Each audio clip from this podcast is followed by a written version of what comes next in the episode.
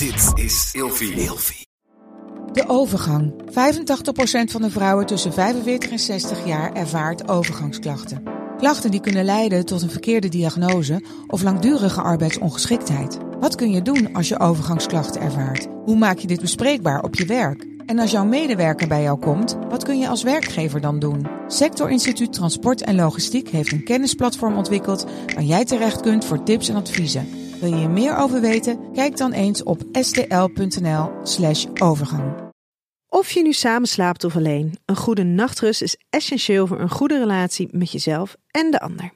Emma Sleep komt nu dan ook met een hele fijne korting, waardoor je koninklijk kan slapen. Met de code Relatievragen in hoofdletters krijg je 10% korting bovenop de 50% korting die je nu krijgt op het bed dat ik bijvoorbeeld heb. De Emma Storage Deluxe Boxspring.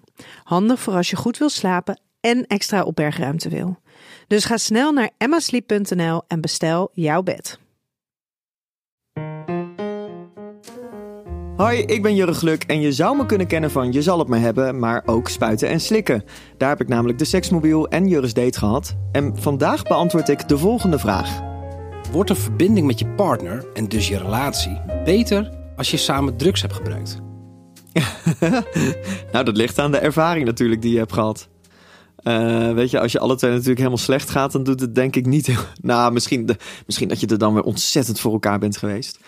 Weet je, ik, eh, het heeft mij heel vaak heel goed gedaan. En dat komt omdat als je drugs gebruikt, en weet je, dat zit hem ook al misschien in een avondje lam worden, weet je wel, samen. Maar je komt toch op een ander level met elkaar. En dat aanraken is wel bijzonder. En ja, weet je, dat, kan je goed doen of niet goed doen. Eh, het kan ook zijn dat je ontzettend vervelend gesprek hebt, omdat je lam bent en eh, dingen zegt die je eigenlijk niet mee.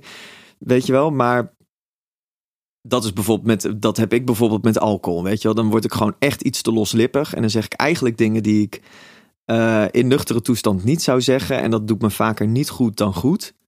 Maar ja, bijvoorbeeld met, met ecstasy.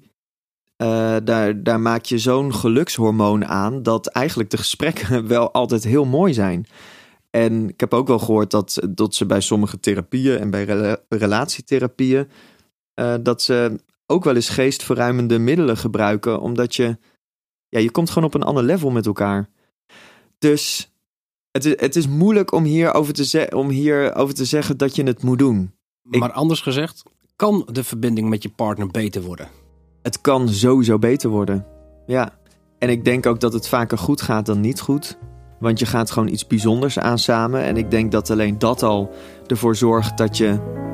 Nou, dat, dat het een soort van spankelmoment kan, eh, kan geven. Ehm, ja, en, en ik heb er ook wel veel goede ervaringen mee gehad.